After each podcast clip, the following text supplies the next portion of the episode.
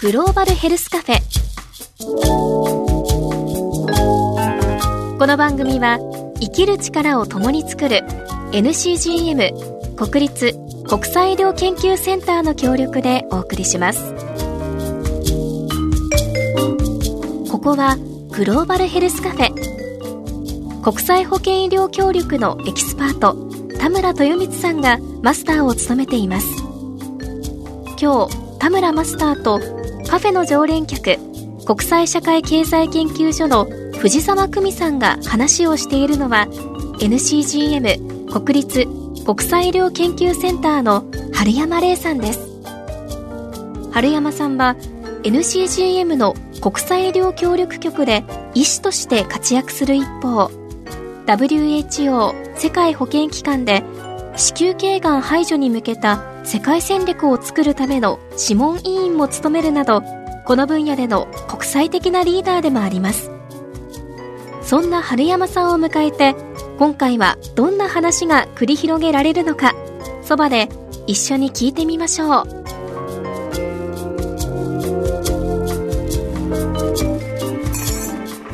藤沢さん、はい、こちら NCGM の春山玲さんですこんにちは。はじめまして。こんにちは。春山さん規範セッターという。初めて聞いた。規範セッター、はい、バレーボールの人みたいな感じ。で違いますね規範セッターって何してる人なんですか？規範セッターは国際保険の中で国際的な規範とか基準を作る、まあ、専門家集団を、まあ、言いますじゃあ世界のルール作ってる人ってことですか？まあ簡単に言うとそうですね。世界の戦略とかガイドラインとかそういったものに携わる。えそんなことできる人が 世の中に考えたことないっていうか世界のルールって誰が決めてんの、うん、遠くの誰かが決めてると思ったらこんなに素敵な女性が。はい、どうやってそういうお仕事をあの世界のルール決めるときには、まあ、どこか特定の国から専門家が集まってったらそこの国のものそこの地域のものがでしか出来上がらないので、うん、まあ、世界中から地域とか人種とか性別とか、あとは年齢もそうですね。そういったものが平等になるような形で専門家が集められてガイドラインが作られていくんですけれども、えー、私は WHO の西太平洋事務局が管轄する地域の子宮頸がん対策の地域計画を作るという専門家の一人にさせていただいて去年の10月まで携わりました、うん、そんな仕事があるんだってびっくりしたんですけどマスター、はい、これ規範セッターっていうのに、やりますって手を挙げる人は NCGM にいっぱいいらっしゃるんですか？そうですね。実際今、5人の医師がこの規範セッターとして活動していたりします。まあ、それぞれ分野が HIV だったり、うん、他の感染症だったり、まあ、様々ですけどね。うそういう日本人っていっぱいいるんですか？そうですね。あの、ご承知の通り、うん、えー、日本は国連に対して分担金だとか、うん、まあ、支出金を出すんですけども、その支出金の割合っていうのは、アメリカ、中国に続いて日本が3番目の割合を占めていますね。まあ、その中で、じゃあどれだけ日本人の職員がいるかというと、実はこれあのとても少なくてですね、まあ、保険関係で例えば、えー、2300人ぐらい、うん、国連関係の機関で働いている人がいるらしいんですけども、うん、そのうち2%。え？50人ぐらいですかね、はい、がこれあの2000確か1617年ぐらいの数字かと思いますけども、うん、これ日本人が少ないっていうのは日本にとってもマイナスですよね。やっぱりルール作りっていうのは、うん、実際に医療サービスが国民に届くようなルールを作っていくわけですけれども、うん、日本の技術とか製品を展開しやすくなると思いますので、うん、そこのルール作りの場にやっぱりいた方がいいあの日本にとっても利益が大きいかなと思います。そうですよね。ルール作る人の中に日本人がいないと日本に不利なルール作られる可能性があって、うん、これ余談ですけど、はい、昔世界幸福度指数っていうのが作られたんですけど、うん、どうやらその指数を作る時のメンバーに日本人がいなくて日本って本当はもっと幸せの指数に入れるきっかけあるんですけど日本に有利な指数は全部抜かれちゃって、で、逆にヨーロッパの人が多くてね、ヨーロッパの人にとって不利なものも抜かれちゃって、で、結局、ヨーロッパが幸せ度のランキングで上に来て日本が低くなるっていう、なのでやっぱりルールを決める時って、みんな入ってないと不公平になっちゃいますよね。そういう意味じゃこういう医療の世界も日本も薬作ってたり、はいうん、医療機械作ってたりしてるんだけどそのルール作るところに日本人がいないと日本の企業が入る隙間がなくなっちゃう。まさにおっしゃる通りだと思います、うん、今アジアではすごく中国の力が強くなってて、うん、まあ、中国の方々すごく優秀な方も多くて、まあ、そういった規範セッターとしての活躍も増えてきててやっぱりそうするといろんな情報が入ってくるでそれをまた国の製品とか国内の企業のあの繁栄、そういったところはあるかなと思いますので、もっと日本もあのまずはルール作りっていうところにいっぱい人を送って日本の優れたものをいろんな国の人たちに使ってもらえるようにできたらいいなというふうには思います。そうですよね。なので NCGM から送るだけじゃなくて、はい、いろんな企業も含めてみんなで規範セッターを送り込もう運動とか、はい、育てよう運動とかちょっとこの番組を機にみんな知恵をください。どうやったらもっといっぱい送り込めるか。うん、本当ですね。ね。ぜひぜひ。もうこの話私永遠に聞きたくなるけど、でももう一個聞かなきゃいけないのは、はい、春山先生がずっと取り組んでこられた子宮頸がんそうですね。その前に私は産婦人科医としてずっと臨床研究を、あと教育をしてきて、うん、えー、今は国際保険の現場で子宮頸がんに携わってるんですけれども、うん、まあ、子宮頸がんという病気、えっ、ー、と、病院で勤めてた時は本当にいっぱい患者さんを見て特に20代とか30代40代っていう若い女性が、まあ、このがんにかかってでお子さんがいながら闘病生活をしてで、まあ、残念ながら亡くなってしまうっていう人たちもいっぱい見てきました、まあ、ただこの子宮頸がんっていう病気あの HPV ワクチンと検診でほぼ100%予防できる病気なんですね。まあ、あの HPV ワクチンは皆さんご存知かもしれませんが2013年から定期接種化されて小学校6年生から高校1年生の、まあ、女子が無料でワクチンを打てるようになったんですが、まあ、残念ながらその後すぐに8年ぐらいあの積極的干渉が差し控えられてたということもあって、このワクチンについて、まあ、よくわからないっていう方があの多いのが現状です。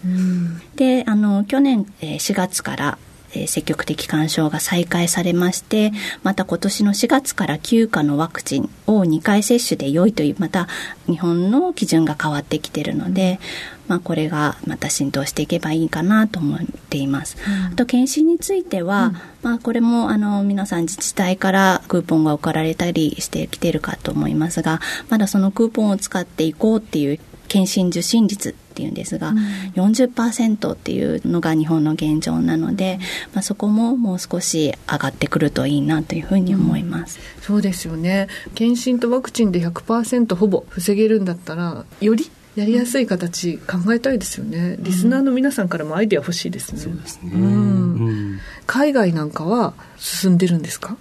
グローバルの戦略っていうのは、うん、HPV ワクチンの接種率を90%に検診受診率を70%に、うん、子宮頸がんともし診断された場合はそのうちの9割以上は治療をしっかり受けられるようにしましょうと、うん、907090という目標を2030年までに達成することを目標としているものでして、うん、でそれに向かって今世界中が頑張っているところです。でこういうのって先進国がすごいのかなと思ったら、例えばそうですねメキシコとか、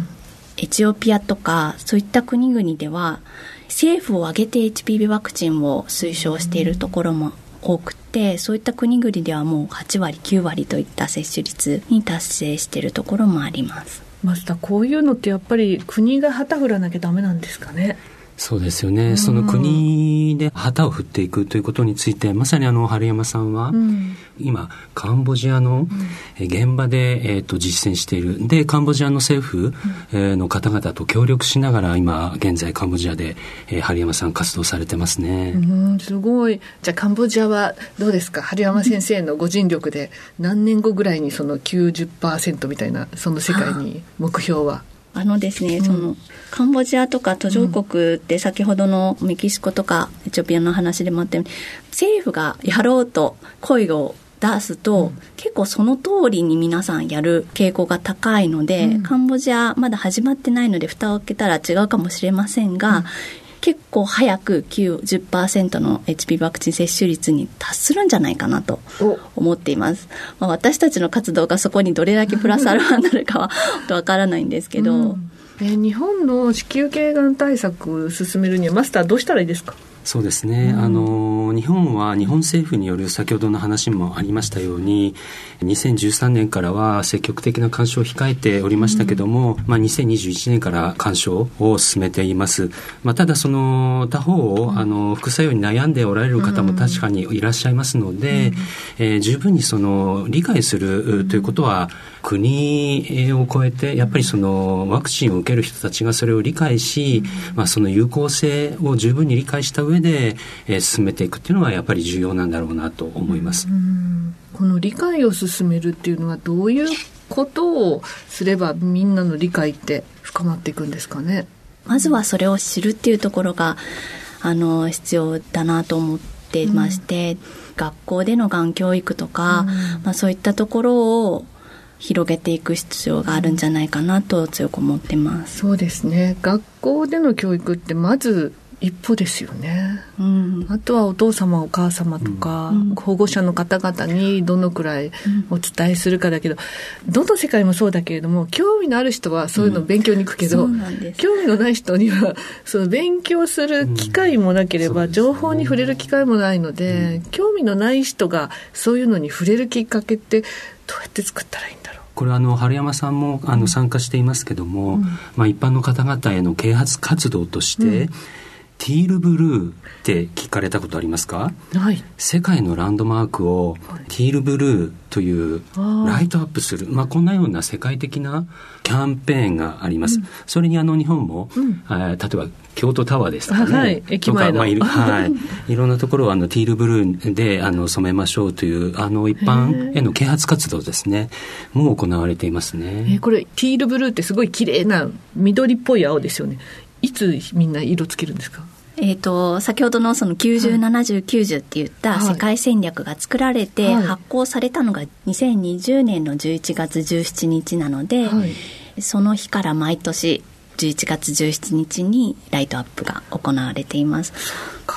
ナイアガラの滝とか、パリの視聴者とか、うん、オペラ座とか、うん、本当いろんなところがティールブルーに染まっていて、うん、ぜひティールブルージャパンのホームページでも 公開しているのでビデオを見ていただけるといいかなと思うんですけど本当に綺麗なんですよね。でそれを日本でも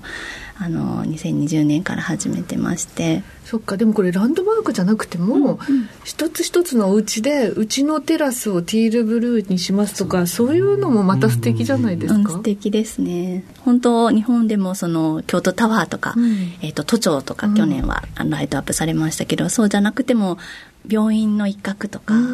学校の一角とか、うん、あの染めてくださる機関も最近多くなってきてるので本当にあのねなんだろうっていうきっかけになればいいかなと思ってます、うん、ぜひあのティールブルーに染めるアイデア大募集、はい、そうですね。はい。ぜひお待ちしております、うん、はいいやもう聞きたいこといっぱいあるけどもう規範セッターにも私は本当に驚いてこんなお仕事あるんだと思ったし子宮頸がんも日本が今そんな状況なのかっていうのもちょっとびっくりしたので皆さんどちらについてもアイデア大募集ということで今日は春山さんにお話を伺いました。ありがとうございます。ありがとうございました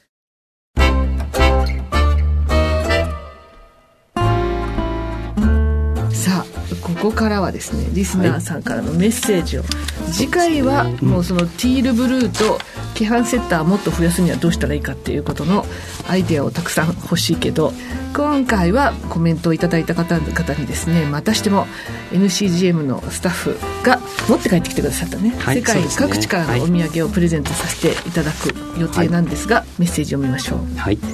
まずはですねジェルベーラさん奈良県私のふるですね。そうですね。はい。日本医療の国際展開のためにさまざまな努力をされている姿に勇気と希望をもらいました我が家の小学生の子供たちも一緒に聞いております実際にその仕事をされている方の話を聞ける番組で親子で大変勉強になっており貴重な時間となっておりますっていうことですよマスター。ありがとうございます。あれ？この番組って教養番組でしたでしょうか？ありがとうございます。でもお子さんにも聞いていただける内容だっていうのが私これ大成功だあありがとうございます。ね今日の春山さんのお話もきっとみんなへえって聞いてると思う。ぜひもしお子さんがお嬢さんだったらどんなふうに今日聞いてくれたかまた欲しい、うん、メッセージ欲しいですね。さあ神奈川県の倉さん。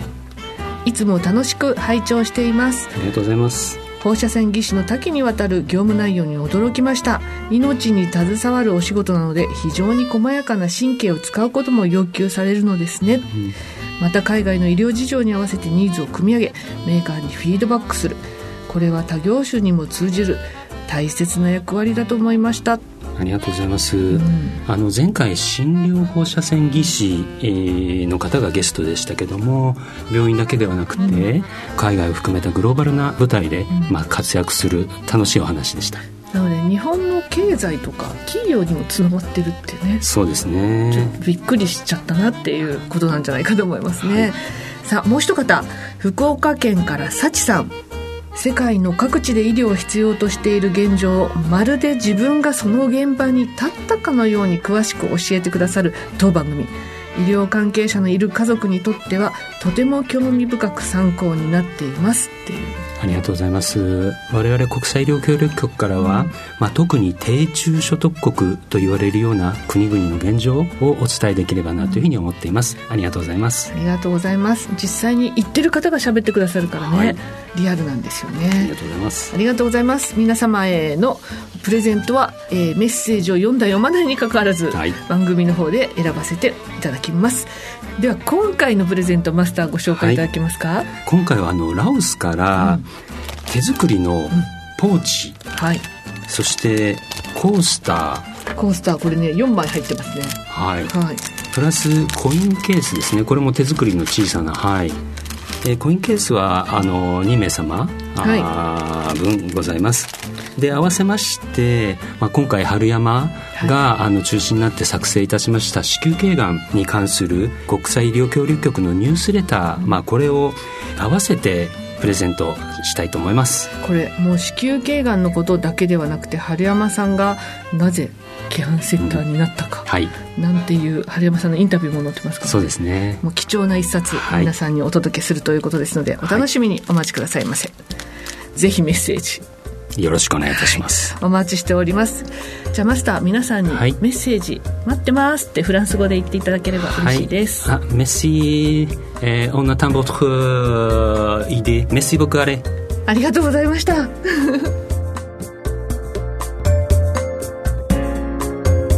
グローバルヘルスカフェ。この番組はポッドキャストでもお楽しみいただけます。ラジオ日経のホームページからグローバルヘルスカフェのサイトにぜひアクセスしてください。プレゼントのご応募もお待ちしています。グローバルヘルスカフェ。この番組は生きる力を共に作る NCGM 国立国際医療研究センターの協力でお送りしました。